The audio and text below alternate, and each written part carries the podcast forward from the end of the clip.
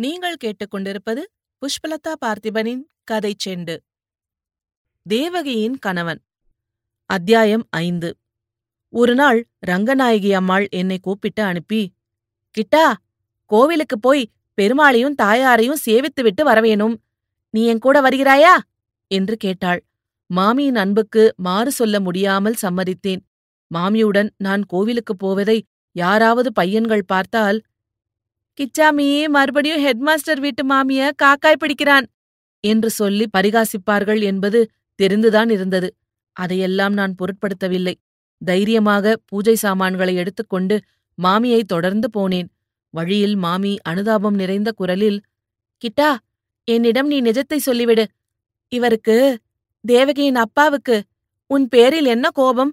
நீ என்ன அப்படிப்பட்ட குற்றத்தை செய்துவிட்டாய்? எதுவா இருந்தாலும் என்னிடம் சொல்லிவிடு. நான் அவரிடம் பேசி சரிப்படுத்துகிறேன் என்றாள். மாமியின் அன்பு என்னை உருக்குவிட்டது. அழமாட்டா குறையாக நான் உண்மையை சொல்லிவிட்டேன். உண்மையென்றால் வைத்தியநாதன் உளறியதை அப்படியே சொல்லிவிடவில்லை.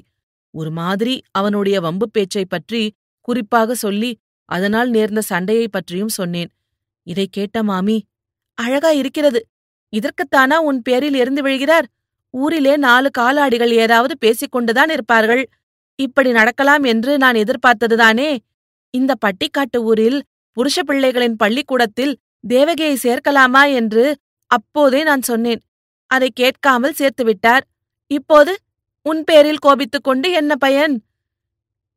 ஹெட்மாஸ்டர் என்னவோ ரொம்ப நல்லவர்தான். ஆனால் கேட்பார் பேச்சை கேட்கும் சுபாவம் கொஞ்சம் உண்டு. அந்த உதவித் தலைமை வாத்தியார் ஜெகதீஸ் ஐயர் ஏதோ இல்லாததும் பொல்லாததும் சொல்லி வத்தி வைத்திருக்கிறார். நீ பாவம். என் வயிற்றில் பிறந்த பிள்ளை மாதிரி எவ்வளவோ விசுவாசமாயிருந்தாய். தேவகிக்கு உடன் பிறந்த தம்பி தமையன் ஒருவனும் இல்லையே என்ற குறை எனக்குண்டு. அந்த குறை தீரும்படி நீ அவளுடைய கூட பிறந்த தமையன் மாதிரி பிரியமாக இருந்தாய். பாவம். ஊரில் உள்ளவர்கள் சேர்ந்து உன்னை ஆக ஒட்டாமல் அடித்து விட்டார்கள். ஆனால் நீ கொஞ்சங்கூட கவலைப்படாதே. நான் இவரிடம் சொல்லி சரிப்படுத்தி விடுகிறேன். பெருமாள் சந்நிதியிலும் தாயார் சந்நிதியிலும் நான் இன்றைக்கு உனக்காகவே வேண்டிக் கொள்ளப் போகிறேன் என்றாள். இந்த அன்பான வார்த்தைகளினால் என் மனம் மேலும் உருகிவிட்டது. பெருமாளையும் தாயாரையும் சேவிக்கும்போது அன்றைக்கு நானும் அவ்விதமே வேண்டிக் கொண்டேன். ஹெட்மாஸ்டருக்கு என் பேரில் இருந்த அன்பும் மதிப்பும் முன்போலவே ஏற்பட வேண்டும் என்று பிரார்த்தித்தேன். என்னுடைய பிரார்த்தனையும் மாமியின் பிரார்த்தனையும் வீண் போகவில்லை. சில நாளைக்கெல்லாம் ஹெட்மாஸ்டர் பழையபடி என் மேல் பிரியமாயிருக்கத் தொடங்கினார். இது எனக்கு எல்லையற்ற மகிழ்ச்சி தந்தது. ஆயினும் நான் ஊருக்கு பயந்து அதாவது மற்ற பையன்களின் வம்பு பேச்சுக்கு பயந்து கொஞ்சம் ஜாக்கிரதையாகவே நடந்து கொண்டேன். முன்போல் தினசரி இரண்டு வேளையும் ஹெட்மாஸ்டர் வீட்டுக்கு போவதில்லை. அடியோடு போகாமல் இருப்பதில்லை. வாரத்துக்கு இரண்டு மூன்று தடவை போய் பார்த்துவிட்டு பேசிவிட்டு வருவேன். தேவகியாவது மாமியாவது கேட்டால் இந்த வருஷம் எஸ்எஸ்எல்சி பரீட்சைக்கு போக வேண்டுமல்லவா? பாடங்கள் கஷ்டமாயிருக்கின்றன. சிரத்தையாக படிக்க வேண்டியிருக்கிறது. படித்து நல்ல மார்க் வாங்கி பாஸ் செய்தால்தானே பள்ளிக்கூடத்துக்கு கிதாப் உண்டாகும். ஹெட்மாஸ்டருக்கும் நல்ல பெயர் ஏற்படும் என்று பதில் சொல்வேன். ஆனால் ஹெட்மாஸ்டரிடமும் அவருடைய குடும்பத்தாரிடமும் என் மனதில் ஏற்பட்டிருந்த அபிமானம் மட்டும் எள்ளளவும் குறையவில்லை. இப்படி சில மாதங்கள் சென்றன. அரை வருஷ பரீட்சை முடிந்து கிறிஸ்மஸ் விடுமுறையும் கழிந்தது. தை மாதம் பிறந்தது. தை பிறந்தால் வழி பிறக்கும் என்று ஒரு பழமொழி உண்டல்லவா? எனக்கும் ஒரு வழி பிறந்தது. அதாவது ஹெட்மாஸ்டர் வீட்டில் முன்போல் நெருக்கமான பழக்கம் ஏற்படுவதற்கு ஒரு வழி பிறந்தது. அது தேவகிக்கு கல்யாணம் நிச்சயமான செய்திதான். கிறிஸ்மஸ் விடுமுறைக்காக நான் கிராமத்துக்கு போய்விட்டு திரும்பியதும் இந்த செய்தியை அறிந்தேன். ஹெட்மாஸ்டரும் அவர் மனையாளும் எனக்கு ஆள்மேல் ஆள் விட்டார்கள். நானும் அவசரமாய் அவர்கள் வீட்டுக்குப் போனேன். தேவகிக்கே கல்யாணம் நிச்சயமாயிருக்கிறது என்கிற செய்தியை குதூகலத்துடன் சொன்னார்கள். வரனும் ரொம்ப நல்ல வரன் என்று தெரிந்தது. எங்கள் ஹெட்மாஸ்டர் மிக நல்ல மனிதர். அவருடைய மனையாளோ மகா உத்தமி. அப்படிப்பட்ட தம்பதிகளுடைய ஆசை நிறைவேறாமற் போகுமா? உங்களுடைய குணத்துக்குத்தான் இவ்வளவு நல்ல வரன் கிடைத்தது என்று சொன்னேன். பையன் ஒரு தாசில்தாருடைய மகன். பிஏ படித்துக் கொண்டிருந்தான். வரதட்சணை கூட அதிகம் கேட்கவில்லையாம். பெண்ணின் அழகையும் சமர்த்தையும் பார்த்து அதிக நிபந்தனை ஒன்றும் போடாமல் கல்யாணத்துக்கு ஒப்புக்கொண்டு விட்டார்களாம். முன்னேயெல்லாம் தேவகிக்கு கல்யாணம் என்ற பேச்சு எனக்கு கிலேசத்தை அளித்தது என்று சொன்னேன் அல்லவா? இப்போது கல்யாணம் நிச்சயமாகிவிட்டது என்று தெரிந்ததும் எனக்கு எந்தவிதமான கிலேசமும் ஏற்படவில்லை. என் தலையிலே இருந்த சுமையும் இருதயத்தை அமுக்கிய பாரமும் இறங்கிவிட்டது போன்ற உணர்ச்சி உண்டாகி குதூகலம் ஏற்பட்டது. தேவகியின் சமர்த்துக்கும் அழகுக்கும் இவ்வளவு நல்ல வரனுக்கு கல்யாணம் ஆக வேண்டியது நியாயந்தான் பத்மநாப ஐயங்கார் ரங்கநாயகி அம்மாளின் உத்தம குணத்துக்கு அவர்களுக்கு இப்படிப்பட்ட மாப்பிள்ளை கிடைக்க வேண்டியது நியாயந்தான். எல்லாம் கடவுளுடைய கருணை. பெருமாளையும் தாயாரையும் ரங்கநாயகி அம்மாள் சேவித்ததின் பலன் கைமேல் கிடைத்துவிட்டது. எனக்கு ஒரு பெரிய பொறுப்பு தீர்ந்தது.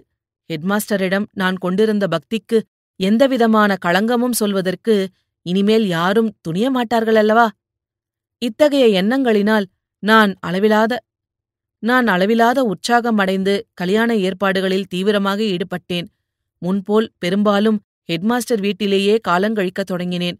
பந்தலை அப்படி போட வேண்டும் மேளத்துக்கு இன்னாரை சொல்ல வேண்டும் சமையலுக்கு இன்னாரை ஏற்பாடு செய்ய வேண்டும் இன்னின்ன சாமான்களை இன்னின்ன இடத்தில் வாங்கி சேகரம் செய்ய வேண்டும் கல்யாண கழுதாசை இப்படி அச்சடிக்க வேண்டும் என்பதை பற்றியெல்லாம் இடைவிடாமல் மாமியுடன் விவாதித்து வந்தேன். கல்யாண ஏற்பாடுகள் சம்பந்தமாக என்னால் இயன்ற ஒத்தாசைகளையும் மாமிக்கு செய்து வந்தேன். ஆனால் இந்த கல்யாண ஏற்பாடுகளிலும் பேச்சுவார்த்தைகளிலும் கொஞ்சங்கூட உற்சாகம் காட்டாமல் இருந்தாள் தேவகி. எனக்கு கல்யாணத்துக்கு இப்போது என்ன அவசரம்? அம்மாவும் அப்பாவும் பைத்தியம் பிடித்து அலைகிறார்கள். கொஞ்சம் கூட எனக்கு பிடிக்கவில்லை என்று தேவகி அடிக்கடி சொன்னாள். சாதாரணமாக கன்னிப் பெண்கள் எல்லாருமே கல்யாண பேச்சு வந்தால் இப்படி பிடிக்காதது போல காட்டிக்கொள்வதுண்டு தேவகியும் அவ்விதந்தான் வெளிக்கு சொல்லுகிறாள் என்று முதலில் நினைத்தேன். அவள் அப்படி பேசும்போதெல்லாம் பரிகசித்து சிரித்தேன். போகப் போக தேவகி உண்மையாகவே கல்யாணத்தை ஆட்சேபிக்கிறாளோ என்ற சந்தேகம் உரித்தது அப்போது அவளிடம் எதிர்க்கட்சி பேசி புத்திமதியும் சொன்னேன்.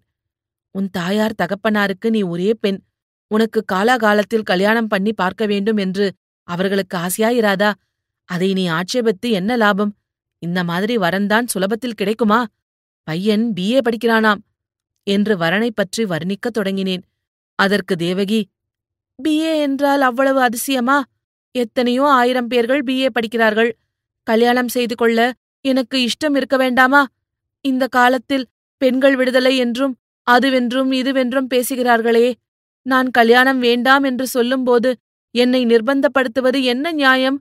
எல்லாம் தெரிந்த எங்கள் அப்பாவே இப்படி செய்கிறதுதான் எனக்கு அர்த்தமாகவில்லை. நீங்களாவது என் அப்பா அம்மாவிடம் கொஞ்சம் எனக்காக பேசுவீர்கள் என்று நினைத்தேன். நீங்களும் அவர்களுடைய கட்சி பேசுவது எனக்கு ஆச்சரியமாயிருக்கிறது என்றாள். இதை கேட்டதும் எனக்கு உண்மையாகவே கொஞ்சம் தயக்கம் உண்டாகிவிட்டது.